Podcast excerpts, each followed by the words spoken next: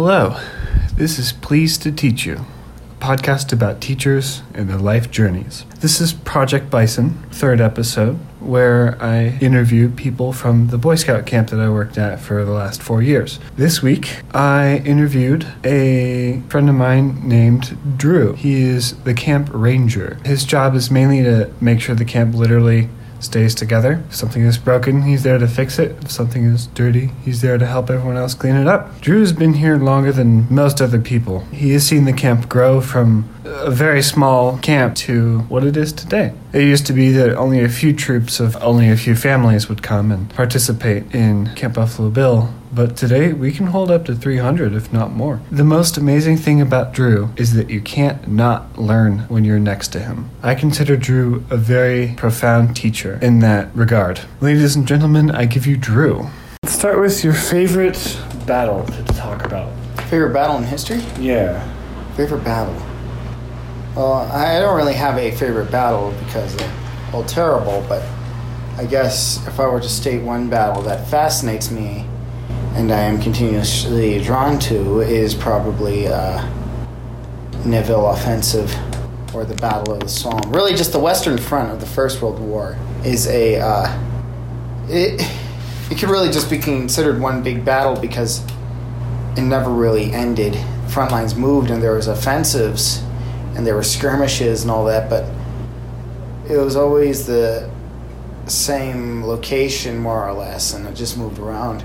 And that's something that always fascinated me was the Western Front, and I still continuously like to study it because um, there's so much to learn in it. A lot, and it's not just like I, I love the uniforms, I love the military orders, I love the equipment and all the stuff.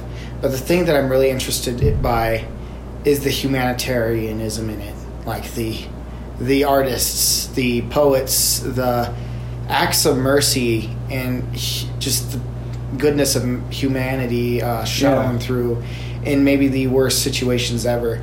And that's something that the Western Front does that is in recent memory and in a time where people have the ability to write that makes it so particularly amazing to me is that you get a very vernacular, very common perspective from French, English, German soldiers and how they're viewing this uh, conflict and how most of them don't even seem they want to be there and that they they feel like God's punishing them. They feel like uh, the world's punishing them. They're trying to figure out what they did wrong, or that they're, they're trying to redeem themselves and they and they think that they've done something wrong, and so they'll, they'll show acts of mercy by not shooting a soldier if he exposes his face or something like that. Like, and then on that, then you, you get one of maybe the most beautiful military engagement in history, which was the Christmas Truce of 1914 Oh, yeah. where the uh, soldiers didn't just stop fighting and they all came out and they started shaking hands, started talking whatever gerbil, German or French or English they knew, and a lot of them actually decided that the First World War will end that night. And they, because here's the thing, a lot of people don't really get is that they're like, oh, uh, the soldiers just went back to their trenches and started fighting the next day. That's not what happened. Those soldiers were content on the war being over forever that very night. And what caused the war to continue was that the officers found out. And the officers were furious because the officers were the ones who were really the men pushing the agenda of this war. And so they had all the units on the front line recalled, moved to the back, circulated through again so that next Christmas truce there would be no way of uh, affiliating yourself with the guys, no memories and all that. And the soldiers were just fine shooting at the Germans or the French or the British again. And another thing that ensured that the Christmas truce stopped was that the men in the back who shot the cannons and the artillery, they had no affiliation of what was going on at the front. And so you tell them, you know, uh, fire on the front in no man's land right now, right? And so you just start shelling, and that's how you end the Christmas truce, you know. So I guess that's that's the thing. There's so many artists that came out of the trenches in the First World War. A lot of modern art movements happened. Music progressed. All acts of humanity progressed uh, through through like literature and poetry. You know, there wasn't a single thing that was not touched. Architecture and sculpture. The First World War was a horrible, horrible war, but it had so much humanities that came out of it. Yeah. Unlike World War II, where no artistic movements were really spawned or created, because that was just a war of killing citizens and unarmed people. That was not a war of soldiers versus soldiers. That was a war of genocide and Yeah. slaughter. Which World War II is easier to learn about for most people because there were villains for sure. And Yeah.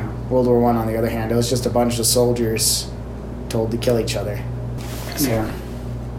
How many years have you been here again? this is my tenth year. Oh, Yeah.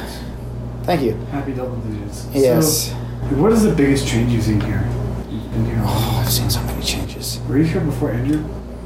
One year before Andrew. Of course, Andrew was taking a hiatus because I think this is Andrew's like 13th or 14th year. I don't mm-hmm. remember exactly, but I showed up in what is known by me and Andrew as the CBB, uh, the Camp Buffalo Bill Dark Ages, a time where camp was making no money, and in fact, it was losing council money. It was just something that they had, and I don't know why they didn't pull the plug on it. Like nothing was coming out of it. And this was like uh, 11, 10 years ago, like when I was introduced to Camp Buffalo Bill. yeah. And the staff sometimes would be as many as the people taking program and high adventure combined. Wow. Yeah. The week I showed up as a scout, there was only two troops, mine and some troop from Idaho. And our troop consisted of five. It was me, my dad, my brother, and another father and his son. And that was our whole troop. And then the other troop was like probably like 16. And we basically got all the staff's attention. It was the most wonderful campsite I've ever been to in my life because of the uh, intimacy of the relationship you held with the uh, people who worked here. Because, as I said, there's so few of us. But yeah, um, Uh, yeah. yeah. But the biggest changes, I definitely could say, this isn't the camp that I grew up with. Like that's how much has changed Yeah. this isn't the camp that I worked at as a CIT. Because that camp, that camp was run by madmen. That camp was uh, making no money. That camp uh, had old, rundown equipment, and it had ideology. This was a, this was the idea of the staff. If it's broken, finish it off. And everybody on camp fell into that basket. You know, if it was something that was like dinged up, like if it was glass and it had a chunk missing out of it, it's like just drop it on the floor, put it in the dustpan, then uh, never replace it. And that was, that was the old camp that I grew up with. Um, Yeah. and that ideology has absolutely changed and i've been around to witness the whole change of now it's if something's broken report it see if it can be fixed and if it can't be fixed then replace it. And it it's absolutely different because i worked archery when i did program so so so many years ago. And uh, we had these uh, bowstring making kits. And all of them were homemade pieces of uh, absolute junk. And I remember me and Tristan Van Maren, when we got to the requirement of how do you make a bowstring, he'd say, "This is how you make a bowstring." We'd open up the flap to the tent, and we'll overhead throw the bowstring maker down the hill as hard as we could. And after the lesson, we'd go down and get it and bring it back, and then we'd sign them off on the requirement because that's just how things were back then. It was such a lack of perfection and officialness, and that's just hmm. how it was. And of course, I, I've completely changed from that ideology since then. I've developed through with camp on how it feels about how things should be done. But Yeah. back in the day, dishwashing was done by one person on staff at a time. Like one person did the the collecting the dishes, putting the dishes through, putting them on the rack, and then stacking them up. And then at the end, because we never had enough staff or scouts to ever use all the dishes, we'd then uh, run them out Yeah. after everything was done. So that, that's how it used to be. And now we have like a whole crew back there that work, and it seems a little bit more chaotic to me because I'm used to just one person working back there at a time. And so that, I'm not really fond of dishes because I'm used to being the one totally in charge of everything. That's one thing I have not gotten out of. Yeah. There's a few things I haven't gotten out of, like, ugh, there's this um, gentleman uh, by the name of uh, Lord Blackadder. And one of my favorite quotes from him is if you want something done right, kill the men and do it yourself. Yeah. And so sometimes I, that's how I feel about a lot of things.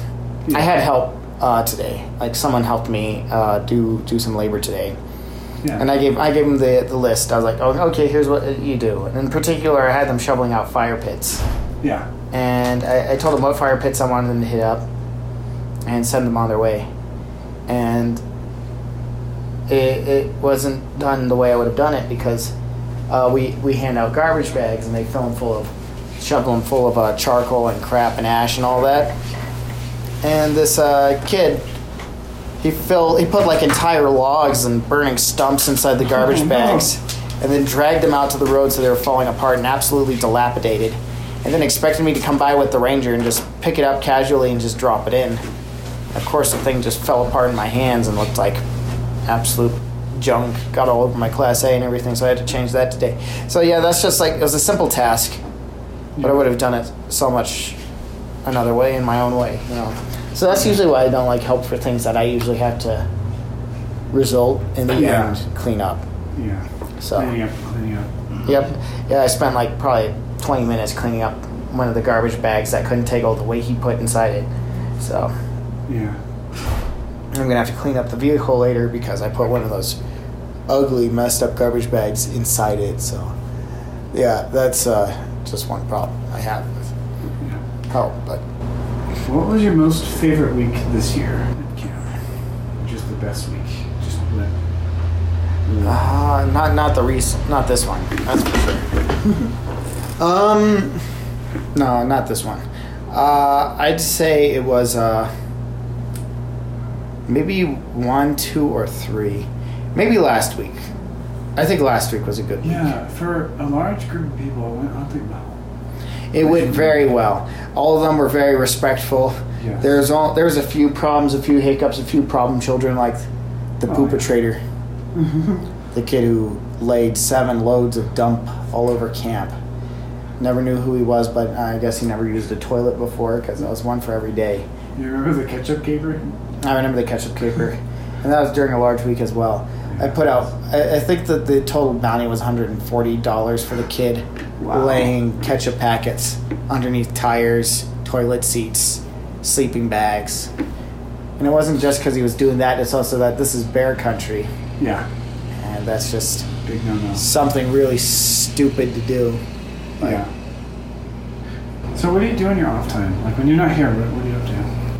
Well, uh, I'm a plumber, and also though when I'm not working as a plumber, I like to draw a lot, really crude, uh, not very professionally done cartoons, as well as uh, I like to write really, really, really bad literature with my friends, and not bad as in, yeah, yeah, Satirical? Yeah. satirical. Not like bad as in oh, there's no punctuation, no, the spelling's off, and oh, this is just poorly written.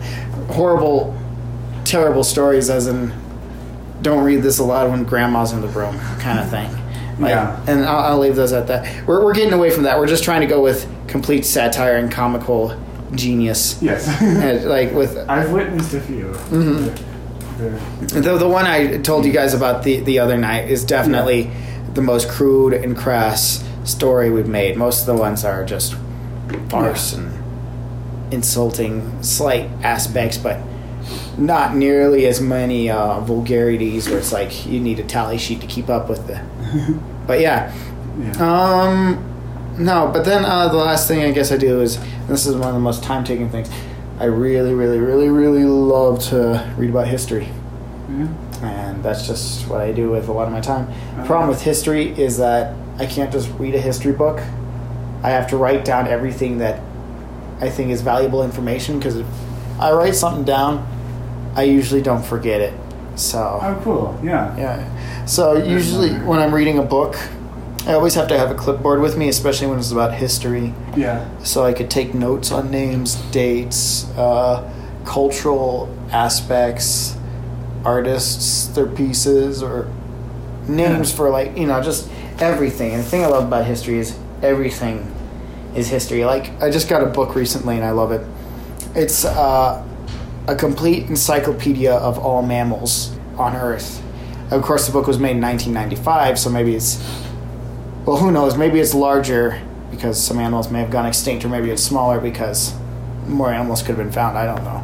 But what it does have that's valuable to me is with every animal, it has a little map of the world and it highlights the areas where these animals are found. Yeah, like ornithology books. Yeah, and it's absolutely useful to me as a historian because it's good to know what native species live where, because uh, that that's just valuable information. Because the thing about history is, as I said, everything's history, and everything you can learn about a society is relevant to uh, hi- history. Like I love reading about the uh, High Middle Ages, one thousand to thirteen hundred, a lot. And so, how that works though is that I can't. I got to make sure that everything is native to Europe, or at least the Middle East, that can be shipped to Europe. You know, Yeah. nothing from America. So, like, I got to make sure the source I'm reading never mentions the word potatoes or tomatoes or corn. Okay.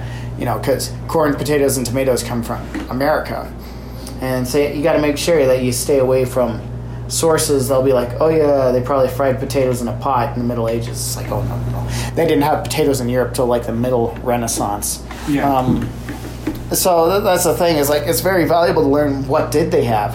And if you can find out what's native to a nation that means it's usually probably always been there and that information is still probably even relevant today. Yeah. but so it's like um i learned about this bison that lives on the outer borders of poland and russia.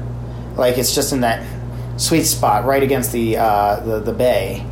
I forgot what the bay was called but there's a european bison which i never knew about because you know when i think of bison i think of uh, the american bison. I think of lewis and clark and how fascinated they were when they saw their first bison. And so it is really funny because they and this is something i found out used to exist in europe in mass. Now the only ones that live in wildlife preserves in like uh, russia and poland and they're slowly making a comeback but for the most part in like the uh, 1800s they they just got hunted in mass you know? Yeah. but you know finding out about that thing though i could assume there was probably a whole heck of a lot more of them back in the ancient days of russia or in the middle ages which actually now that i think of it and this is uh, just me coming to a realization but i did read a quote from a king once in england who referred to russians as bisons and this was in the middle ages. So that definitely solidifies that idea. I don't remember the name of the king but he was english. I know that much. I know he was making fun of russians. I know. Yeah. But so that's just the thing is that i just talked about animals the whole time more or less. But that is all absolutely relevant to history. Yeah. same with like basic forms of science like uh, chemistry and like mixing rocks as rocks together and geology and you know every everything can be, have historical value It's not one. History is not one dough. It's a hallway. Like that goes Mm-hmm. on and on and on. every topic fits into history somewhere unless it's something relevant to like now like phone phone repair you know that, that's Yeah. not too Yeah. unless you're doing like phone repair relevant to 1910 then i'll say okay yeah but it's like if it's like cell phone repair Cellular telephone. that that's still really recent you know for me at least history begins in i'd say 1970 yeah. or I mean, e- ends in 1970. Like, if you if you're doing like 1980s, I don't really consider that uh, official history, just because there's so much of that world that's relevant today. Yeah. Like, um, if and I know a lot of people are like, oh, but it's changed so much. It's like, yeah, but people like to clump Middle Ages and Renaissance in the same category, and that's changed even more. You know, like people still wear jeans. People still wear, wear white T-shirts. I'm wearing a white T-shirt. You know, people still wear those terrible jogging shorts that go up above your thighs. You know, so it's like uh, it, the world looks pretty dang similar. There's just less leather jackets, I guess.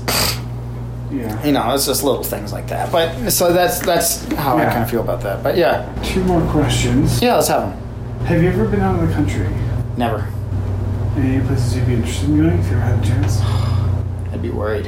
Um, I'd love to. I'd love to see uh, so many things from history. Like just go visit like many spots. I'd love to see the architecture. I'd love to be in the actual buildings of places that I've read about so many times. But uh, I'd love to see uh, I'd love to see the graveyards of the First World War. I'd love to see the uh, castles and the Gothic cathedrals and Oxford, just because that the Oxford's 400 years older than the Aztec Empire, you know, stuff like that. Yeah. Like, I'd love to see Moscow. I'd love to see the Qingming River in China, Yangtze. I'd love to see uh, what buildings, like the oldest buildings in Japan that still exist, because you don't really hear about those much. I've tried Oh, to yeah. do research on ancient buildings in Japan, and for some reason, I never really come up with many. Kind of a long laundry list, if anything. You know, like the oldest things I can find really are shrines and gravestones and stuff Yeah. like that. Um, and then it's like I'd love to, I'd love to see like Timbuktu, in particular, like the Great Mosque that was built in like 1100. You know, stuff Yeah, like yeah. that. Like I'd love to see so many things all over the world that just are relevant to history that I've read about and arch- archaeology and uh, architecture and Yeah. like those are because people have changed. People have changed, Yeah. but people are still very similar. Like people love and hate and want to create, want to be kind, want to hurt as much as they've always done. Like the human mind and just how, how people are has remained consistent, but the world and the overall culture has uh, changed. Like I wouldn't want to talk to like say people over in Europe or Africa because they're not the people that I'm entirely too interested in. You know, because they're they're used to a lifestyle with tennis shoes and jeans and computers. Uh, and yeah, if, if, if, if you if you know what I mean, like Yeah. I'd talk to them and I'd be kind to them and I'd be like, and I'd just talk to them about like everyday things. I'd talk to them like I'm talking to you now, but it's like I wouldn't take any notes, you know. Yeah. So I guess that's my answer for Yeah. the world today. Yeah. If you, is there anything you want to say to the world? Anything I want to say to the world? Uh, Um, like, just yeah, anything else you'd like to say? history is really relevant, and you know, it's not. Here, here's something I've had trouble coming to grips with, but people just don't care, and that's something that I'm slowly re- reaching that point at, where I'm just like, oh yeah, just don't care, they they probably never will, because that's just how it is, you know. Why why isn't everyone caring about history always, you know? Why do you, why is there just a short list of historians through most decades in history? You know, it's just because no one really cares to learn it. That's just how it is. Is that it's right there, and you know, there. The, I, I think the psychology behind a lot of people is that it's just right there. If I ever need it, I can just pick it up. But they never do. You know, like uh, I, I used to have skis, and I always wanted to go skiing. Right. I had them in my garage. I never skied, and so that, that's. I, I think that's Yeah. basically my comparison for history. Is that people think there's more important things to do, and I, and I don't blame them. You know, uh, I don't know why I love history. I don't know why uh, I, I was chosen by something to love history and pursue it in every aspect waste hours and hours and years and years to make these documents and books and make my graphs and charts and little booklets of demography and populations and stuff like that. I don't know what's driven me to do that. But to me it feels relevant. To me I'm like this this is maybe the most important information on the world to me. And I, and I just can't really explain to anyone else. They're like, why is this important? And all I can really be is, I guess it just is, you know? Yeah. Like, I'm gonna never really have a real answer. I'd like to say that history has the answers to everything. And in some ways, you know, to a lot of social issues, a lot of sociology, a lot of anthropology, a lot of political science and stuff, the answers of patterns can be found definitely in history. But, you know, you just gotta look. And here's a problem with history. Here's one problem with history. If you're looking for something in history, you will find it. Like, if you go out intentionally looking for some way to slander a group you don't like, some way to find your political system working, some way to convince yourself that these this culture is the worst culture on earth, some way to say that this religion is the worst religion on earth. You know, if if you have a goal in what you're looking for in history, you will find it. It doesn't matter what it is. Very specific. You'll find what you're looking for in history. Unless it's something like out of this world, and that might be a little bit more tricky, but no, like if, if you want to convince yourself that the English are the worst people on earth, then you can do that easily. Want to convince yourself Moroccans are the worst? Easy. Want to convince yourself that people of uh, Madagascar are the worst? You know, it's like I could just go on and forever and ever. Uh, Montenegro, Italy, Russia, Mongolia, Taiwan, America, Bol- Bolivia. You know, it's like you can find whatever you want. And that's what's dangerous about history is that you can convince yourself things if you want to. And you can take that information, and because you have dates, and because you have names, and because you have the data, you can share it with other people and convince them of these things. And that's a big problem with history, is that it can be manipulated. And that I never try to do that. I try to make sure I maintain this absolutely holistic perspective. I'm not going to say I'm unbiased. I certainly do have a bias on which cultures and nations and societies I approve of more, and which nations and societies I'm glad are now no longer around, if not stamped into the earth completely uh, gone. But it's like I, I don't try to show that, share that information because that's my own opinion. And if I can, I just give data of the population, how many towns they had, how much cities they had, and all that. You know, just trying to make sure that I'm just giving out real information.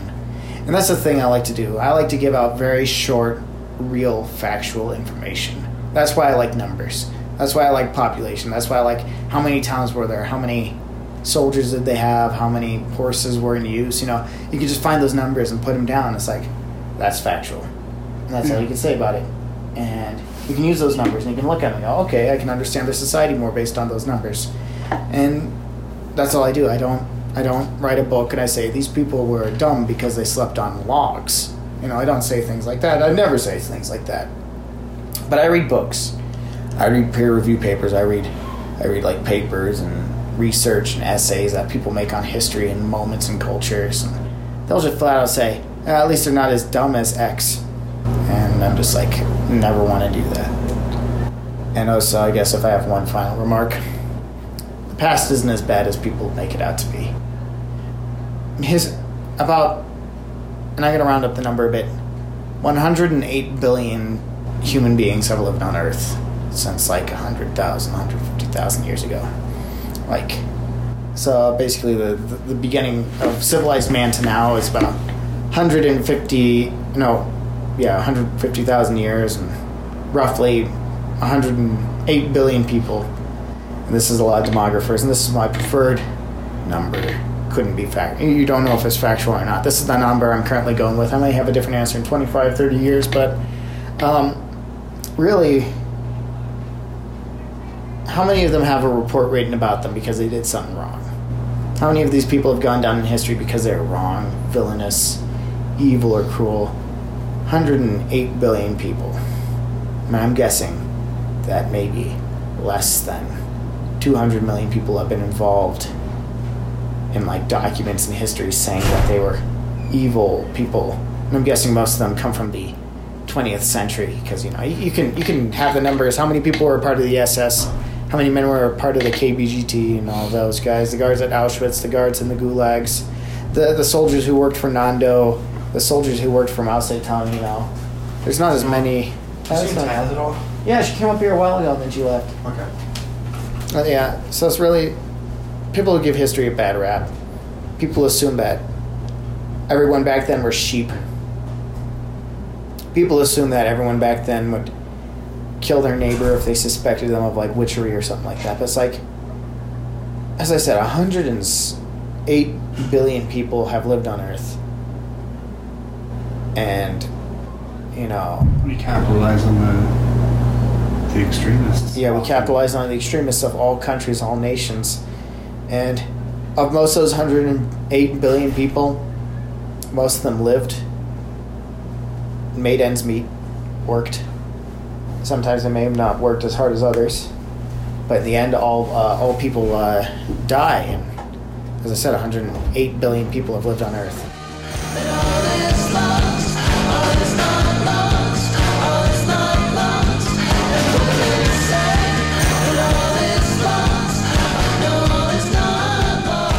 Pleased to Teach You is a podcast brought to you by 88.1 The 'Burg, Central Washington University's radio station. The cover art for the podcast is made by Catherine Guevara, who can be reached at catherine.guevara2001 at gmail.com. If you have any questions about the show or teachers you want to recommend, you can contact the show at you at yahoo.com. If you enjoy the podcast, then spread the word. Have a wonderful day.